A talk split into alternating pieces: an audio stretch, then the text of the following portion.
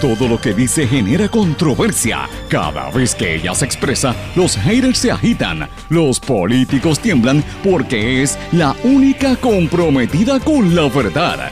Periodista, bloguera, relacionista licenciada, analista de la noticia, escritora y le dicen la provocadora en las redes sociales. Y ahora comienza en blanco y negro con Sandra Rodríguez Coto. Bienvenidos a su programa en blanco y negro con Sandra para hoy viernes 9 de octubre del 2020. Les saluda Sandra Rodríguez Coto y como anticipamos en el día de ayer, mal augurio para la Junta de Control Fiscal, pero más que nada para el pueblo de Puerto Rico porque siguen los cambios en ese organismo de gente que no fue electa y que rige la economía del país ante el silencio del gobierno de Puerto Rico, señores. Sale el juez Arthur González de la Junta de Control Fiscal. Esto le permite al presidente Donald Trump otra oportunidad para nombrar a otros representantes de los bonistas buitres, como el caso de Justin Peterson que denunciamos en el día de ayer, que ahora el resto de los medios se dio cuenta de que es una información importante.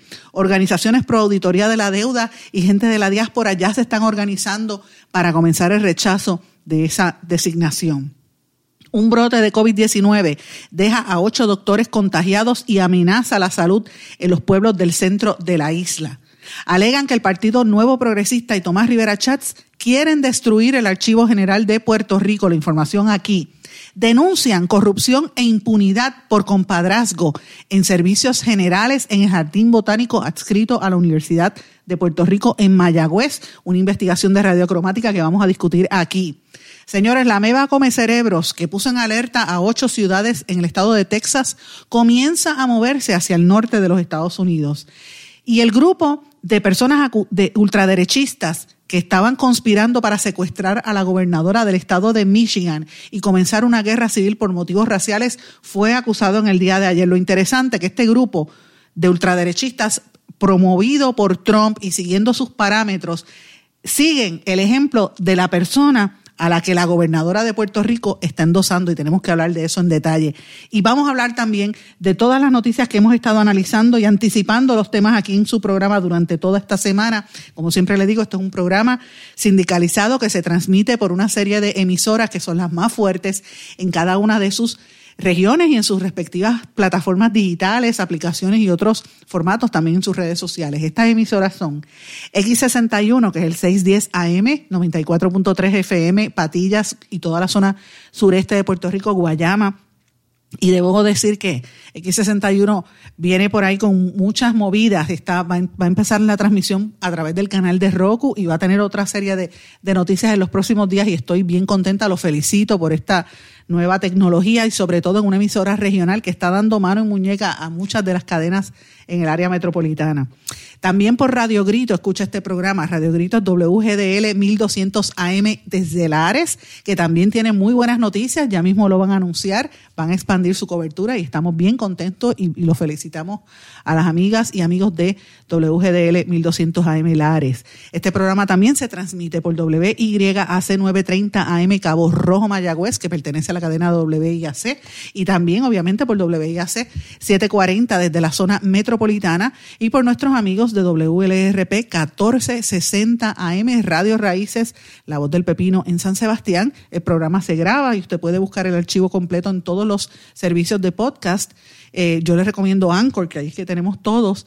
También a las 8 de la noche se retransmite la edición de hoy por la plataforma web radioacromática.com y usted si quiere contactarme, hablarme, dejarme cualquier mensaje, sabe que lo puede hacer y yo le contesto a través de las redes sociales Facebook, Twitter, Instagram, LinkedIn o en el correo electrónico en blanco y negro con sandra arroba gmail.com. Vamos de lleno con los temas para el día de hoy en blanco y negro con Sandra Rodríguez Coto. Bienvenidos a su programa en blanco y negro con Sandra. Señores, estamos a 24 días para las elecciones en Puerto Rico y en los Estados Unidos y se están dando muchos cambios importantes que los hemos estado diciendo y señalando aquí en este subprograma durante toda la semana, particularmente la designación de este señor eh, Peterson, Justin Peterson, para la Junta de Control Fiscal, que lo dijimos en el día de ayer, hicimos la explicación, si usted no escuchó el programa o, ¿verdad? no tuvo la oportunidad, le repito, puede buscarlo a través de nuestro podcast, y ahí está el archivo. Nosotros hicimos un, un análisis bastante completo de quién es esta persona, dónde sale, y más que nada, el señalamiento que hemos estado haciendo es el silencio de la prensa ante esta situación que se sabía, porque en la Junta de Control Fiscal y en el Tribunal Federal se están dando unas movidas bien interesantes. La moción que radicó eh, una compañía para pedir que investiguen a los a los bonistas de las eh, obligaciones generales, los GOs, que estaban traficando, o sea, comprando y vendiendo unos bonos que ellos mismos habían dicho que en el 2014 no servían y los están vendiendo, los, los habían comprado a precio de pescado bombado y los están vendiendo a sobreprecio cuando no se supone que lo estén haciendo. Y esta entidad pide a la jueza Laura Taylor Swain que investigue y ese mismo día vienen los GOs y le dicen, espérate, le dice a la jueza, pare la negociación, tiene hasta el 30 de noviembre para terminar esta situación y le empieza a poner presión a la jueza. Y qué casualidad, radican esa moción los GOs e inmediatamente Donald Trump nombra a Justin Peterson. Y mientras toda esa situación se da, ¿qué dice la gobernadora no electa por Puerto Rico? Wanda Vázquez. Bravo, bravo Trump, endosando al presidente Donald Trump. Perfecto. Pero ¿qué dice de lo que está haciendo Donald Trump y lo que está haciendo la Junta de Control Fiscal para el pueblo de Puerto Rico? Nada. ¿Hay alguien en AFAF? ¿Existe esa agencia de gobierno? ¿O desapareció con, con el verano del 2016 donde se fueron todos esos del chat? Porque no existe, no han dicho absolutamente nada. El gobierno de Puerto Rico está callado porque sabe que queda tan poquito tiempo para las elecciones y están buscando dónde acomodarse y dónde buscar trabajo. Mientras tanto, que el pueblo de Puerto Rico se fastidie. ¿Y por qué digo esto? Porque lo que viene para la Junta de Control Fiscal lo dijimos ayer y ya por fin aquí el resto de los medios poco a poco se están dando cuenta. Lo que viene es serio. Y el pueblo de Puerto Rico tiene que estar informado. Yo sé que todo el mundo está pendiente a las elecciones, que sea el debate, que sea los foros. Y francamente, mira, yo no le he estado prestando atención a eso porque yo lo que estoy mirando es lo que nos va a afectar en un futuro bastante cercano y son los métodos y las cosas con las que viene la Junta de Control Fiscal, viene con mucha austeridad. Y usted ve cómo estos fondos buitres están actuando cuando empiezan a promover que salgan noticias financieras y de todo el dinero que Trump le, supuestamente le va a dar al pueblo de Puerto Rico como si fuera un regalo, que no lo es es un dinero que nos corresponde porque los puertorriqueños pagan impuestos por las casas, pagan seguro social y compran todos los productos en Estados Unidos. Así que no es un regalo lo que nos viene a dar por FEMA, es algo que nos correspondía. Pero esa noticia sale públicamente en los medios de mercados internacionales. ¿Qué le quiere decir eso? Pues mira que Puerto Rico tiene chavos que pueden pagarle a los bonistas buitres y el resto de los bonistas y los puertorriqueños que prestaron dinero fastidiado. En ese marco, señores, que es un resumen de lo que explicamos en el día de ayer, traigo el tema, perdón, de los cambios que acaban de anunciar a la Junta de Control Fiscal. Primero, usted sabe que dijimos que, que el, el, presidente Trump nombró a Peterson, que vamos a hablar de él ya mismo, ¿verdad? Pero lo que sí se sabe es que el juez Arthur González anoche anunció que se va de la Junta de Control Fiscal. Eh, él había sido designado por el presidente Barack Obama el 31 de agosto del año 2016 eh, y obviamente eh, ya el término expiraba y él se fue igual que otros, ¿verdad? Como González, eh, como el Carrión Tercero y los otros que se han ido. Así que la Junta de Control Fiscal, la estructura va a cambiar. ¿Quiénes quedan ahora mismo en la Junta de Control Fiscal? ¿verdad? Porque hay unas plazas que no están abiertas. El puesto que era de Caco García, el que si vamos a hablar de conflicto de interés, ¿qué más conflicto de interés que el de Caco García y de José González?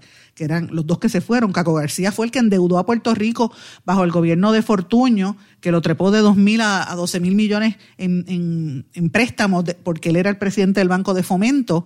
Y José González también estuvo en el gobierno y presidía uno de los bancos que más dinero cogió prestados aquí en Puerto Rico. Esa es la realidad. Entonces ellos se van, dejaron sus cargos el 31 de agosto eh, José Carrión III, que era el presidente, se fue el 5 de octubre, así que hay unos espacios que se han quedado, ¿verdad? Nombraron a David Skill presidente por, por Carrión III.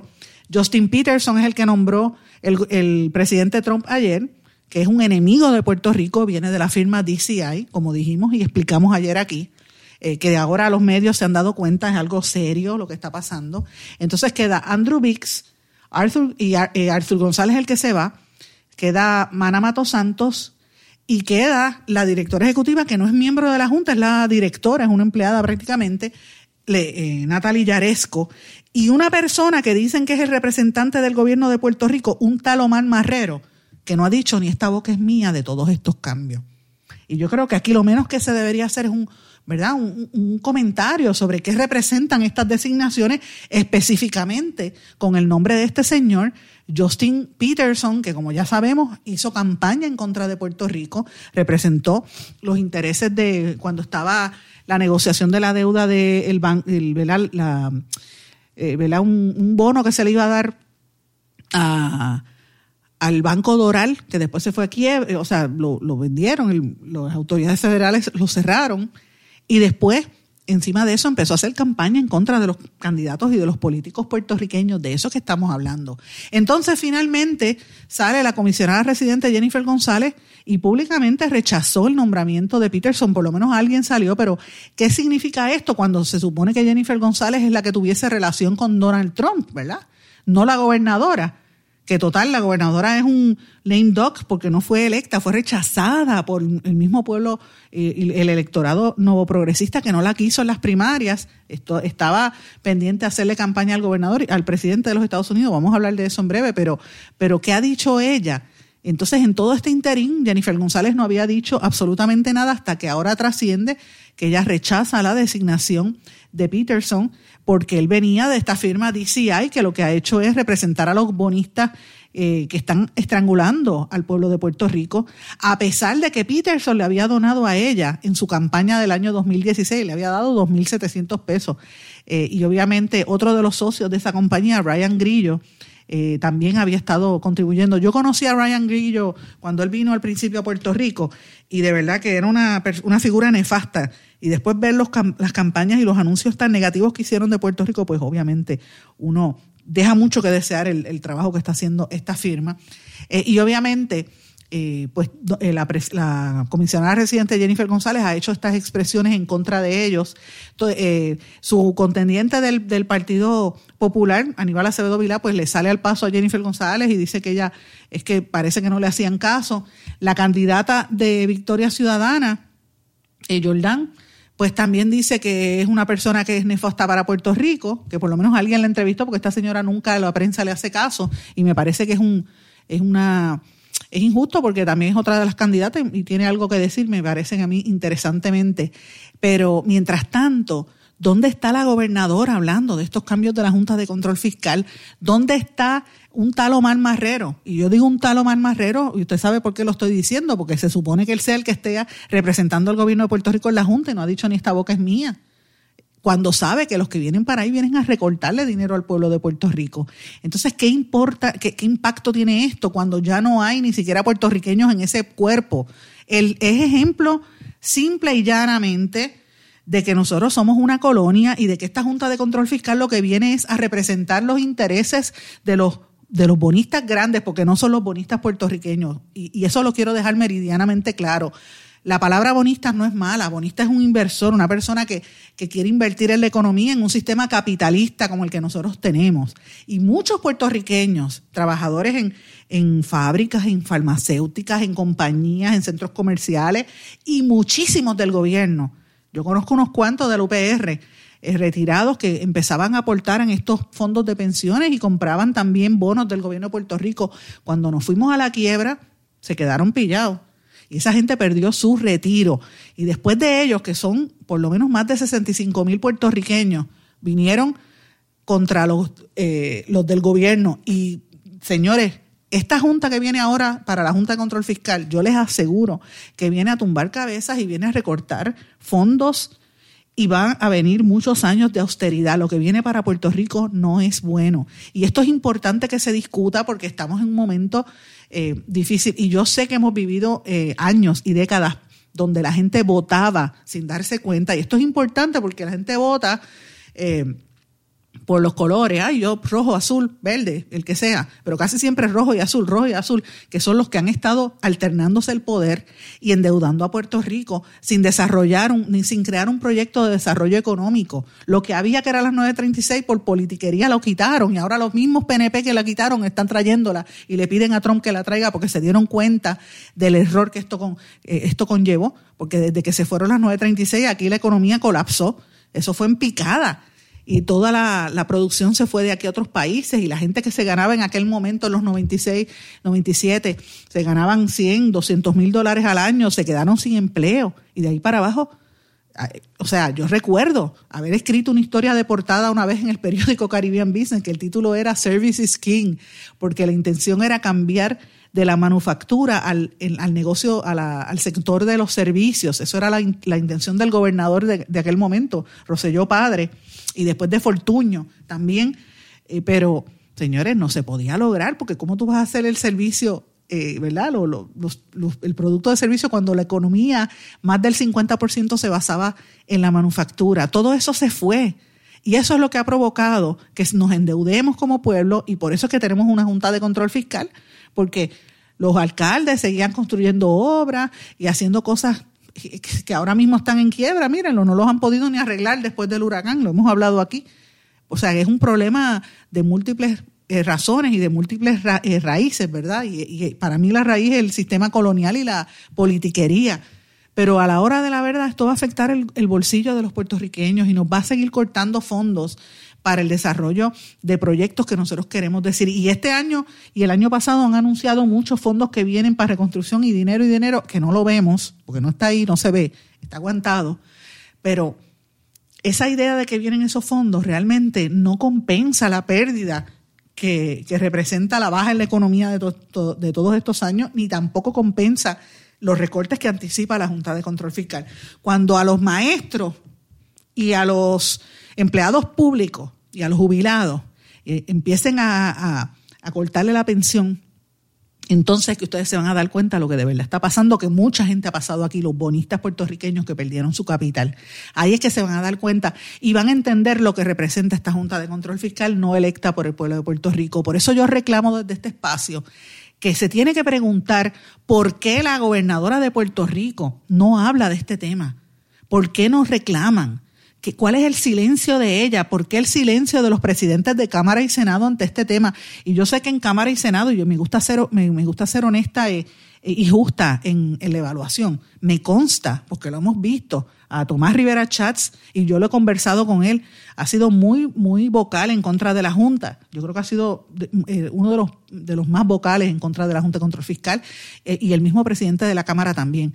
Pero en este proceso, con estas designaciones tan peligrosas, como este que acaban de nombrar a la Junta de Control Fiscal, ese silencio es cómplice y ese silencio de la gobernadora dice mucho. Así que yo creo que estoy bien preocupada por esta situación eh, y tengo que decir que por lo menos gente como el Frente Ciudadano para la Auditoría de la Deuda están eh, eh, diciendo públicamente que están en contra de este nombramiento y entienden, como, como entendemos todos, que este señor Peterson y la compañía DCI han estado haciendo campañas agresivas contra los mejores intereses del pueblo de Puerto Rico para beneficiar a los fondos GO y para quedarse con el dinero. Y quien está detrás de todo esto, como siempre dijo, fue el, endoso que dieron y cómo le, le compraban las, las, campañas a los candidatos del Partido Popular y del Partido Nuevo Progresista. Y esto es que esto es la realidad es la realidad. Esta gente se ha quedado con el capital de Puerto Rico y por lo menos estas entidades están oponiéndose. También tengo que decir que hay grupos de la diáspora y grupos comunitarios que se van a empezar a, mover y a, protestar en los Estados Unidos. Entre estos está el grupo eh, Boricuas Unidos en la Diáspora. Eh, también Center for Popular Democracy, Construyamos otro acuerdo, Diáspora en Resistencia, Latino Justice, Diáspora en Acción, Hedge Clippers y el grupo Vamos, entre otros, que están expresándose en contra de esta designación. Así que esto es serio, esto es importante que lo miremos y por eso quise comenzar con este programa eh, y con este tema en el día de hoy. Y más que nada con el llamado a que la gobernadora, o si alguien lo está oyendo, mira, diga a la gobernadora que no esté ¿verdad? cargándole tanto la, falda y, la cola a Donald Trump, que es el que nos está espetando esta gente por el otro lado con su con sus tweets y su, y, su, y su sonrisa, nos está por el otro lado metiendo el cuchillo por el medio de la espalda. Y eso es lo que va a pasar en Puerto Rico, es la realidad. Bueno, y hablando de cuchillos y de, y de problemas en Puerto Rico, esto es serio, mis amigos. Hubo una reunión en un grupo de médicos que dejó con ocho doctores contagiados en el centro de Puerto Rico. Esto lo confirmó el presidente del Colegio de Cirujanos Médicos, Víctor eh, Ramos, que dijo que hubo una reunión de una facultad médica para un requisito de acreditación y de momento allí alguien tenía el COVID y salieron los ocho médicos contagiados. Ya el Departamento de Salud lo sabe, los doctores están algunos asintomáticos y otros tienen unos problemas, unos síntomas leves. Esto es importante porque si esto se está dando incluso hasta en médicos, es un estado que tenemos que estar en alerta. Como aquí no se está haciendo el contact tracing, que ese es otro de los problemas, aquí es que yo no entiendo cómo Puerto Rico puede operar. Todo lo dejan así a lo loco teniendo el, personal con, con, con la experiencia para hacerlo. Nadie está hablando de esto. Y, miran cómo se, se, regó el COVID con estos médicos. Nosotros tenemos ya más de casi 53 mil casos de confirmados y probables de casos eh, COVID en Puerto Rico, sobre 720 muertes. Señores, esto es serio. Y usted dirá, ay, pues 700 son poquitas. Ah, sí, porque no te tocó a ti. El día que te toque, pues ya tú sabes. Y yo ayer hablaba con una amiga que me decía, mira, eh, a todos nos va a tocar, esto va a estar ahí. Y yo, sí, en algún momento, hasta que no venga una vacuna. Pero el problema es que nosotros tenemos eh, otras enfermedades. Ahora mismo está la influenza, que hay una campaña para la vacunación masiva, ¿verdad? Eh, pero ciertamente vamos a tener la influenza y vamos a tener COVID a la misma vez, y esto es serio. Eh, y, mientras tanto vemos a tanta gente que no sigue las instrucciones, estas reuniones familiares, reuniones de amigos, hay que cuidarla, porque señores, la Organización Mundial de la Salud está reportando unos aumentos diarios récords en los casos del coronavirus a nivel global. Ya van más de 338 mil contagios en India, en Brasil, en los Estados Unidos es donde más están creciendo esto. Estados Unidos está por la libre y Brasil son los peores sitios donde lo han manejado y la India también. Es una cosa increíble. 338.779 contagios en 24 horas. Es un récord, increíblemente. Eh, y todavía no hay una vacuna, aunque los rusos están bien adelantados, pero no se sabe. La cifra de muertes a nivel global, 5.5 millones según los datos de, de John Hopkins. Eh, es, una, es impresionante. Los casos totales de coronavirus en todo el planeta, 36.3 millones de dólares, que es otro hito en esta enfermedad que ha matado a más de, un millón de personas desde el inicio de la pandemia. la cantidad de muertes de un día para otro fue 5.500, eh, no 5.4 millones, 5.500 para precisar el dato, ¿verdad?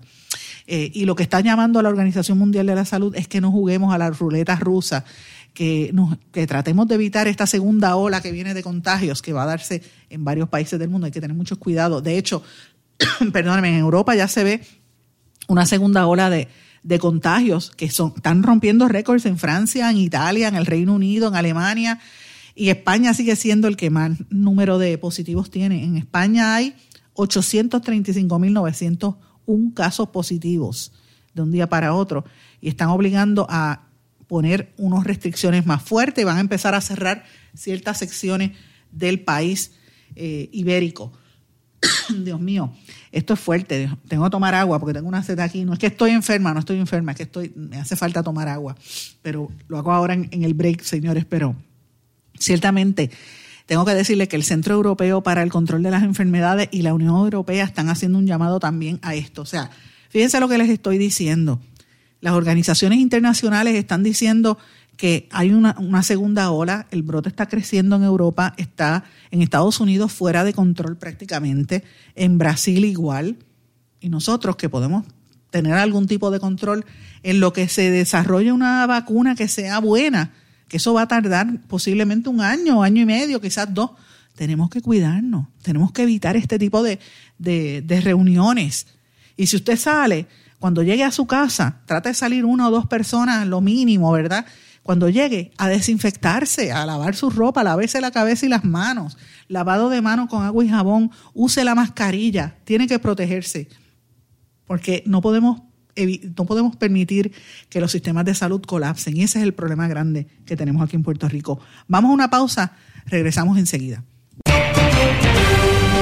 No se retiren, el análisis y la controversia continúa en breve, en blanco y negro, con Sandra Rodríguez Coto.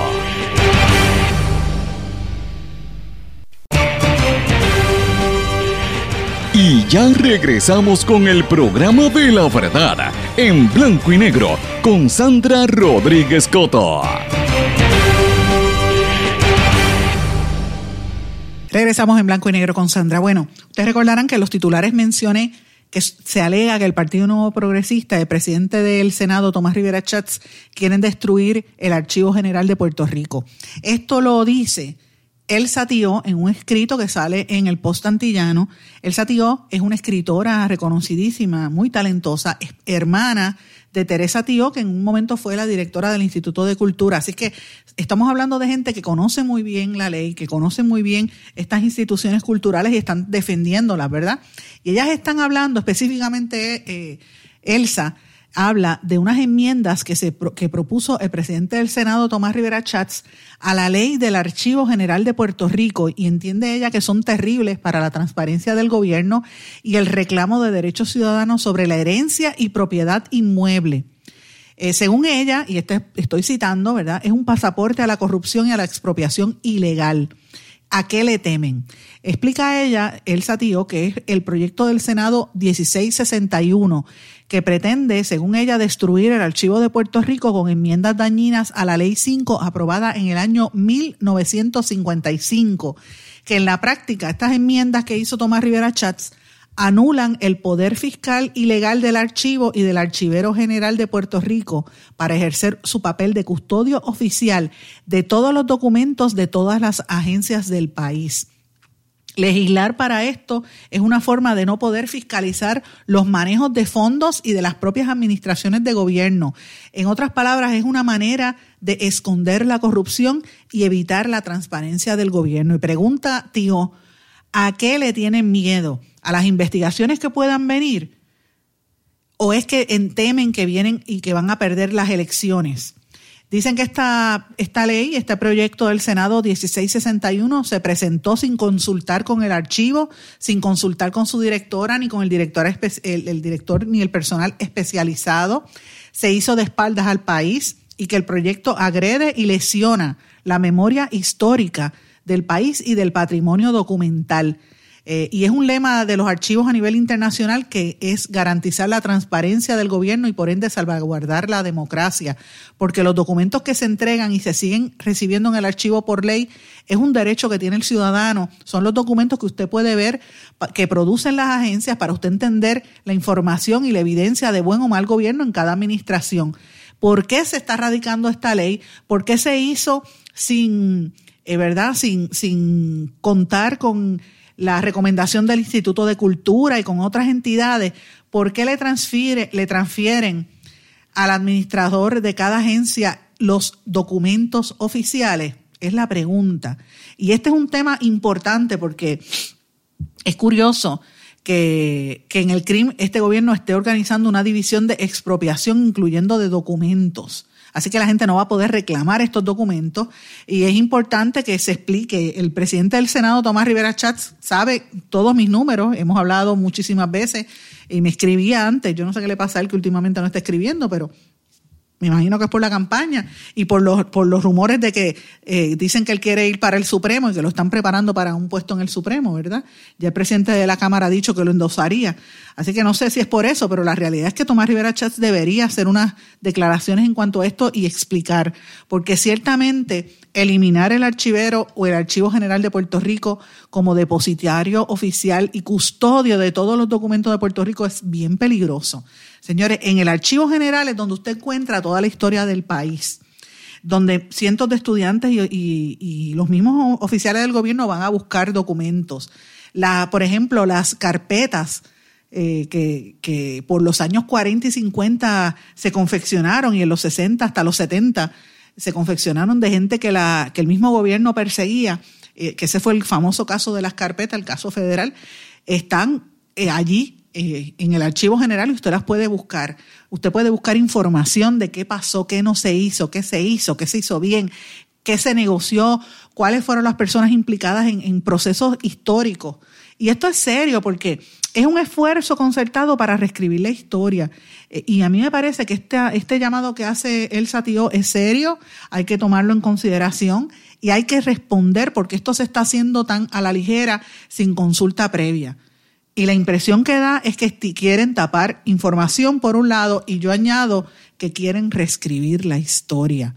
¿Por qué quieren quedarse con los documentos del Archivo General? Vamos a ver. Y yo quiero decirles que vamos a darle seguimiento a esta información eh, porque esto requiere una investigación mucho más seria de lo que está pasando allí, no, no es meramente eh, mencionarlo aquí. Vamos a seguir investigando este tema, que esto es sumamente serio, pero bueno. Señores, ayer el presidente Donald Trump hizo el tuit, usted sabe, dándole las gracias a la gobernadora y diciendo que eh, se sentía honrado por su respaldo y que él era lo mejor que le había pasado a Puerto Rico eh, y que las manufactureras de, y las farmacéuticas volvían para Puerto Rico y la gobernadora le contestó que sí, que gracias, que él está ayudando a reconstruir a Puerto Rico no solamente con palabras, pero con acción y que China was fired and Puerto Rico was hired. O sea, este, votaron a China y contrataron a Puerto Rico, es lo que quiere decir la gobernadora. Yo me pregunto quién le habrá escrito ese tweet a la gobernadora, porque todo el mundo sabe que ella no sabe ni hablar ni escribir inglés pero tiene que haber, alguien se lo tiene que haber escrito. Pero bueno, lo cierto es que ella está, eh, ¿verdad? Hay unos intereses ahí detrás de ella y yo quiero dejar meridianamente claro que estoy detrás de una información del esposo de la gobernadora y esta información viene porque un radio escucha de este programa que me ha estado enviando eh, información a través de las redes sociales. Yo quiero que sepa ese radio escucha que yo le he prestado atención, que tengo la información aquí y que estoy bien pendiente y le agradezco. Sígame enviándome datos, ese radio escucha que es muy cercano a esa fuente, ¿verdad? Este, estamos corroborando los datos que me acaba de enviar porque eh, eh, no es normal esta, este interés súbito de la gobernadora de estar haciendo campaña con, Donald Trump cuando ella lo que le queda en el poder son apenas eh, dos, menos de dos meses, ya el 2 de enero se tiene que ir. Así que, ¿qué es lo que hay ahí detrás de todo eso y cuáles son los intereses y las movidas de juez eh, Díaz Reverón, esposo de la gobernadora, cuántas demandas ha, recibido él en su carácter personal y por qué no han querido dejar ver las finanzas del juez Díaz Reverón. Mm, esas son preguntas que yo creo que hay que contestar. Usted como ciudadano americano, que somos todos, usted puede solicitar y ver por internet las finanzas de todos los jueces del Tribunal Supremo de los Estados Unidos desde Sonia Sotomayor a la que quiere nombrar Trump, a Clarence Thomas, el que usted quiera. Pero entonces aquí en Puerto Rico, el marido de la gobernadora, usted no puede verla. Mire qué cosa. Y el Tribunal Supremo lo protege. ¿Qué es lo que están escondiendo? Alguna de esas cosas se sabrá en su debido momento. Pero bueno, estoy pendiente de esta situación y cuáles son los intereses de la gobernadora. Pendiente por ahí, señores. Bueno, uno de los temas que yo quería plantear también antes de, irnos a la pausa sobre esto, y yo creo que la gobernadora va a tener que dar explicaciones, y a la gente de Fortaleza, que yo sé que oye este programa, por favor, dé las explicaciones. ¿Cómo ella va a estar respaldando un gobierno como Trump, que está aplaudiendo a las milicias de extrema derecha, a los racistas y neonazis, como ha sido Trump, que no los ha denunciado públicamente? Señores, uno de esos grupos que ha estado eh, tomando acción es el, en el estado de Michigan, que ustedes recordarán cuando empezó la pandemia, se metieron allí en el, en el Capitolio de Michigan y con armas largas y se querían quedar con aquello allí. Ellos estaban planificando para secuestrar y asesinar a la gobernadora del estado de Michigan, porque es demócrata, la gobernadora Gretchen Whitmer. Y trataron de hacerlo porque ella pues dijo, mira, no, aquí vamos a imponer un toque de queda y vamos a poner las mascarillas y ellos que no. Y ese grupo, envalentonado por la política y la retórica de Trump pro, ¿verdad? Pro white supremacist, ese grupo pues ayer fueron arrestados y más de una docena de esas personas fueron acusadas por el Tribunal Federal de Michigan. Por lo menos acusó a seis de las personas formalmente, pero hay como siete u ocho más. El total eh, identificado hasta ahora por el FBI son trece eh, milicias, de esas milicias de que estaban vinculados cuando entraron al Capitolio de Michigan. Eso fue en el mes de abril. Así que es interesante esto, porque mientras ellos están, eh, para que ustedes vean cómo cómo opera el terrorismo interno de la nación americana. eh, y cómo el presidente Trump se niega todavía a hablar de esta gente, no quiere, no quiere decir nada, no los condena, y cómo la gobernadora de Puerto Rico, de una isla colonial caribeña, mulata y negra, aunque ella se pinta el pelo de rubio, está endosando al presidente, al mismo presidente que aplaude esas cosas, porque la persona que no lo, que no lo rechaza y no lo, no lo critica, lo aplaude. Entonces, ¿qué quiere decir eso de Wanda Vázquez? Pregunto yo. ¿Alguien le ha hecho esa pregunta directamente a la gobernadora no electa? ¿Sabes qué piensa ella de esto, de estos militares? ¿O es que esa es la actitud, o esa es la, la creencia de ella y no nos lo han querido decir? O sea, son preguntas serias. ¿Por qué ningún periodista le hace esa pregunta a ella? ¿Qué piensa ella de esto? ¿Cómo va a estar eh, endosando a un líder que ha sido abiertamente racista, que está provocando todos estos conflictos raciales tan fuertes en la nación americana? No sé. Mientras tanto, el interés aquí ha estado en un debate o foro que hubo ayer de infraestructura en, Mega TV. Y estuvieron los compañeros del Centro de Periodismo Investigativo, los auspició el Colegio de Ingenieros y Agrimensores, no fueron todos. Yo creo que lo más importante allí fue que Alexandra Lúgaro fue y criticó a Mega TV por permitir el programa eh, de, la Comay. Yo creo que eso es lo único que, uno puede destacar allí. Y creo que un poco de falta de respeto al, candidato eh, doctor César Vázquez, que se fue del, debate porque no le contestó a la periodista y después la moderadora le intervino, ¿verdad? Y volvemos a lo mismo. Es, es a veces una competencia por quién es el personaje, quién es el que llama la atención, si es el periodista o es el, entrevistado. Yo creo que esto pues llega el momento que, no cause impacto y francamente eso pasó sin pena ni gloria, fue como el debate ambiental. Aquí hay que esperar a los debates finales que son los que de verdad valen la pena y los que eh, tienen los temas importantes. Si usted está, está todavía indeciso, pues mire el debate que viene el, último. Eh, siempre yo les recomiendo, mira el primero y mira el último y ya. Lo demás, pues usted lee los programas de gobierno y usted decidirá por quién va a votar. Pero bueno, veremos a ver qué pasa. Esto pasó sin pena ni gloria. Amigos, vamos a una pausa, regresamos enseguida. No se retiren, el análisis y la controversia continúa en breve, en blanco y negro, con Sandra Rodríguez Coto. Más que un plan de salud, somos alegría para nuestro pueblo. Somos seguridad. Somos nuestra gente. Más que un plan de salud, somos nuestra comunidad. Somos bienestar. Somos tu acceso a 64 hospitales, médicos y especialistas en todo Puerto Rico al cuidado de tu salud. Más que un plan de salud, Menonita es Puerto Rico. Plan de salud Menonita. Tu salud en buenas manos.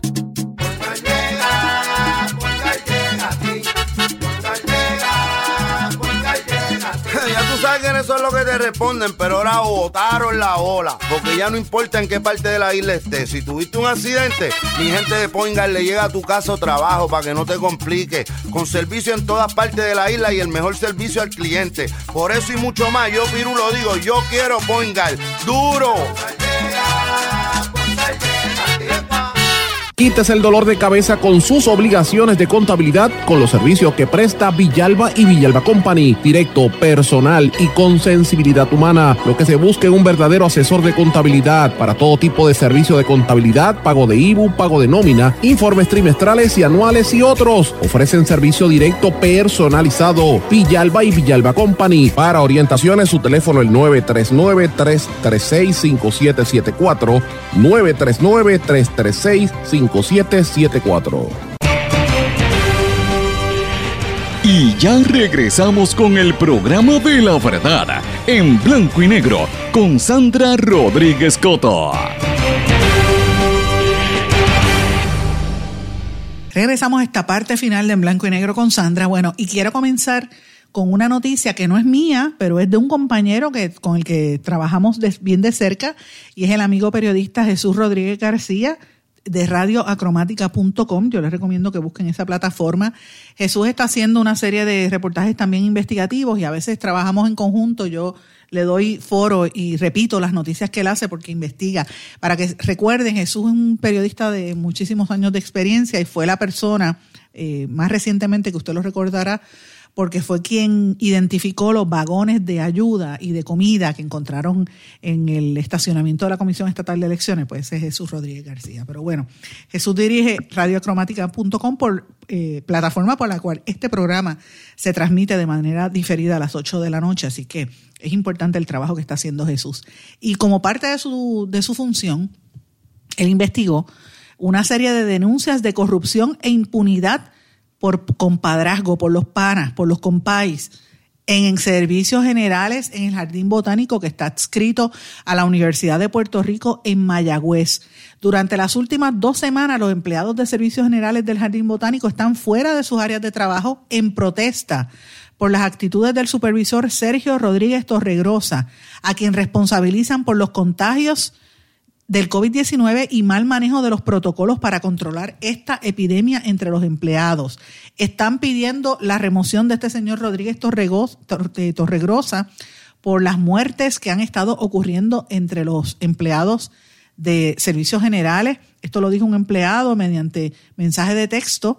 Dice que los jefes del colegio de Mayagüez, Raúl eh, Maquiavel y decano eh, director, Lucas Avilés Rodríguez, que es el decano, Eric Irizarri Otoño, que es el decano del Servicio de Extensión Agrícola, y Madeline Ríos, jefa de Recursos Humanos de Mayagüez, no quieren remover a este señor de su puesto a pesar de que él ha permitido que se sigan los contagios, ya ha habido un muerto. Y este señor Rodríguez Torregrosa es compadre del matrimonio compuesto por Eric Irizarri y por Madeline Ríos. O sea, Eric Irizarry es el decano de Extensión Agrícola y Madeline Ríos es la jefa de Recursos Humanos. Entonces, están protegiéndolo porque él es compadre. Entonces, están penalizando a los empleados porque no los dejan, como están protestando, no le pagan. Y lo, y lo que quieren es que los remuevan de ahí. Es serio esta situación porque están eh, manteniendo a esta gente eh, y lo están protegiendo, una persona que ha, fomentado los contagios. Hay una carta que circularon los empleados eh, y que está eh, publicada en Radiocromática, la pueden ver ahí en esa plataforma también, donde dice que hay una serie de estaciones experimentales agrícolas donde no se está manteniendo los protocolos necesarios para que se eviten los contagios del COVID-19. Yo me pregunto dónde está el Departamento de Salud Volvemos a lo mismo. ¿Qué pasa con el secretario de Salud y qué pasa con el presidente de la Universidad de Puerto Rico que permite que esto pase en la UPR de Mayagüez? ¿Sabe? ¿Qué es eso, señores? Esto es algo sumamente serio. Están ocurriendo una serie de situaciones en los distintos departamentos. Además de esto del COVID, quiero que sepan que en la UPR Mayagüez están habiendo un montón de robos de autos, mulas, computadoras, eh, eh, roban las pailas de selladores de techo, rompen los candados, desaparecen las llaves. Están denunciando también que en una ocasión un guardia de seguridad de los federales grabó al señor Sergio Rodríguez y al señor Jorge Díaz, que le llaman el plomero, que es su mano derecha, robándose pailas de selladores de techo. Miren esto, volvemos a lo mismo, para que usted vea cómo es la corrupción de este país. En la UPR que está en quiebra, los mismos empleados están robando los selladores de techo. UPR Mayagüez en el recinto, en el room. El guardia realizó un informe y al entregar el mismo lo removieron del puesto. Mire lo que hace la administración por proteger al compadre. Alguien, el, policía bendito, dice, espérate, aquí están robando y lo botan al policía, lo remueven del puesto. ¿Qué es esto? Por ende, los techos de la estación experimental no se sellaron. El Departamento de Servicios Generales que supervisa el señor Sergio Rodríguez tampoco hacen trabajo y dice, mira, no hay, están de vacaciones, los empleados están con COVID, mentira. Entonces, el, que se queja lo, sacan y lo remueven del lugar.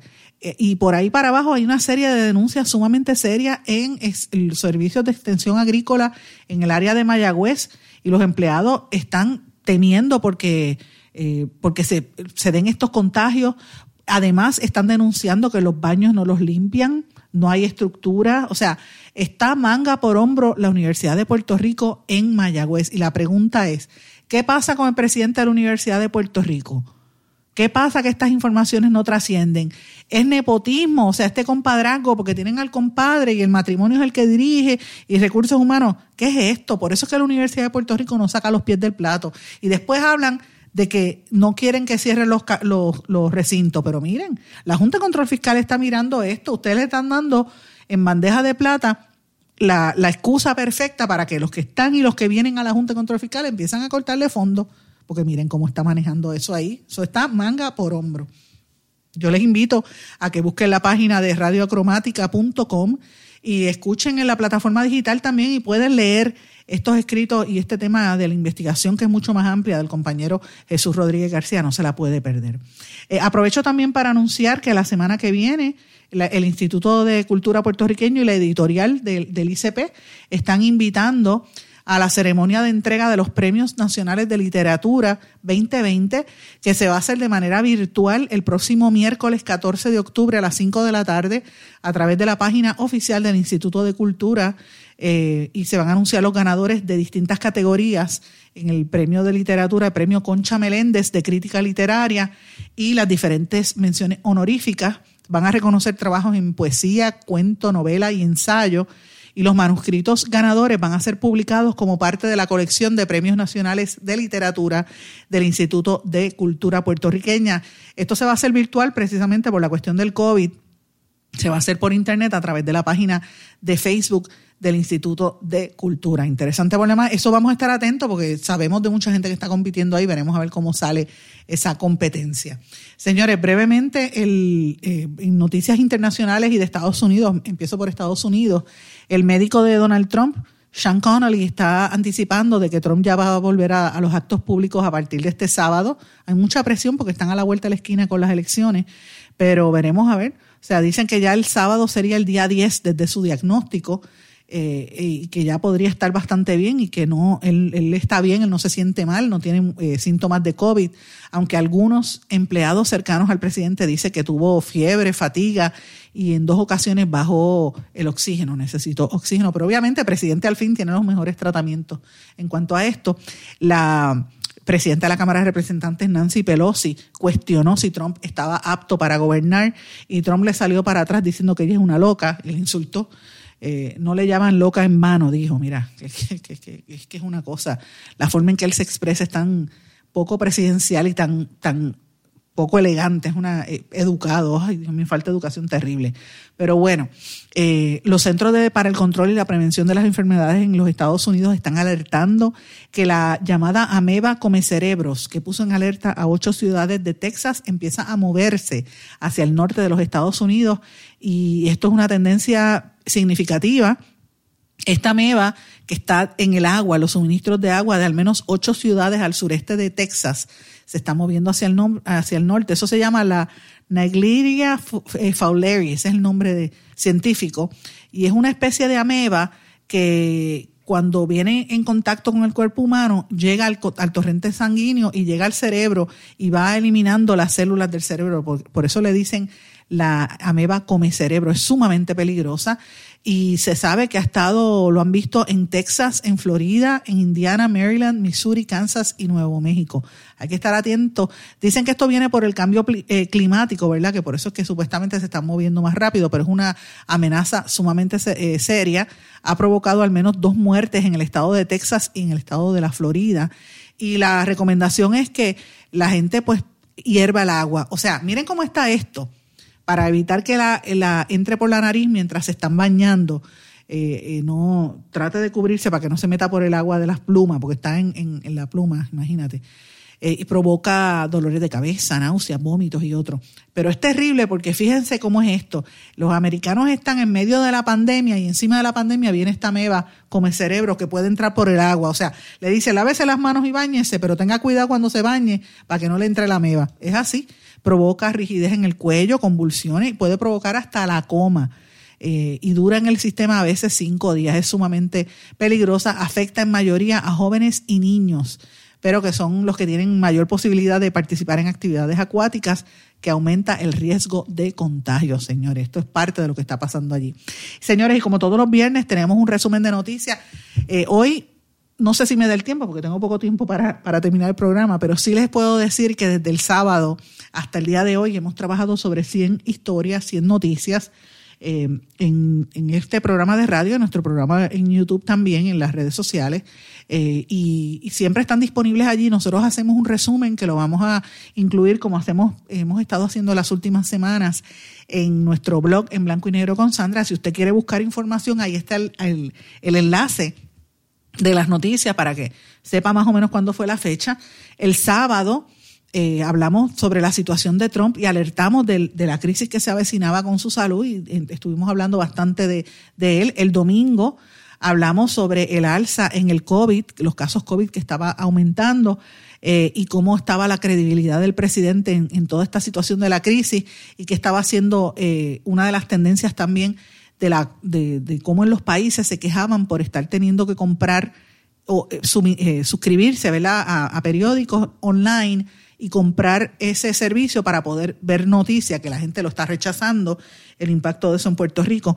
El lunes tuvimos a las escritoras y periodistas Daisy Sánchez, Dina Mesa, Ramos, Lucina Kathman hablando sobre la violencia de género en el foro de Penn Club International, que lo tuvimos aquí en este programa. El martes hablamos de los candidatos que no leen, de cómo Trump estaba jugando con el coronavirus y la doctora María Berríos, consejera del de, Hospital IMA de Ay Bonito, nos estaba dando una serie de recomendaciones de cómo enfrentar esta crisis social. Eh, también hablamos de cómo los hackers estaban robando identidad y metiéndose en las cuentas de los niños en el Departamento de Educación. Eh, también, el, esas entre otras, ¿verdad? Hablamos también de la nueva encíclica del Papa Francisco, importantísima por demás, hay que leerla. Eh, el miércoles hablamos de si importa que una gobernadora no electa endose al presidente por el que no puede votar. Habíamos hablado de eso. Hablamos también sobre los cambios que ya se estaban dando en la Junta de Control Fiscal. Desde el miércoles venimos hablando de eso, cuando prácticamente nadie le estaba haciendo caso al tema. Hablamos también de los aprietos en los que se enfrenta el representante eh, Jun Rivera, eh, que está como Urayoan Hernández. Eh, ayer hablamos sobre, el jueves hablamos sobre la noticia de la que nadie habla, que eran las movidas de los fondos buitres de la Junta de Control Fiscal y los nuevos integrantes, entre otros temas, ¿verdad? Hablamos del derroche de fondos en Luma Energy, eh, la designación de Peterson, lo que pasó con el policía que mató a George Floyd en los Estados Unidos y otras. Hablamos también de las denuncias agresiones contra la prensa que están haciendo en los Estados Unidos eh, y que implica a muchos periodistas latinoamericanos y puertorriqueños. Y hoy, como ya hablamos al principio, seguimos hablando de la Junta de Control Fiscal, la, las posturas de la gente pro auditoría de la deuda y de la diáspora en contra de estos nombramientos el brote del COVID-19, la alegación de que el PNP y Rivera Chats quieren destruir el archivo general. Hablamos sobre el esquema de corrupción e impunidad por compadrazgo en servicios generales de la UPR Mayagüez de la Meva Gómez Cerebro, del grupo ultraderechista y de la gobernadora de Puerto Rico, entre otros temas, señores. Estas son algunas de las noticias que trabajamos durante toda esta semana. Yo les agradezco su sintonía. Más que nada agradezco toda la información que siempre me dan, eh, los datos que me dan y los documentos más que nada. Es lo más que me, me encanta, que se me hace fácil corroborar la información un poquito más rápido el, proceso de buscar los datos. Así que gracias a todos ustedes. Como siempre, estoy disponible, me puede escribir a través de las redes sociales o por el correo electrónico en blanco y negro con sandra gmail.com y será hasta la próxima. Que pasen todos buen fin de semana. ¿Se quedó con ganas de más? Busque a Sandra Rodríguez Coto en las redes sociales o acceda a en blanco y negro.blogspot.com porque a la hora de decir la verdad solo hay una persona en la cual se puede confiar. Sandra Rodríguez Coto en blanco y negro.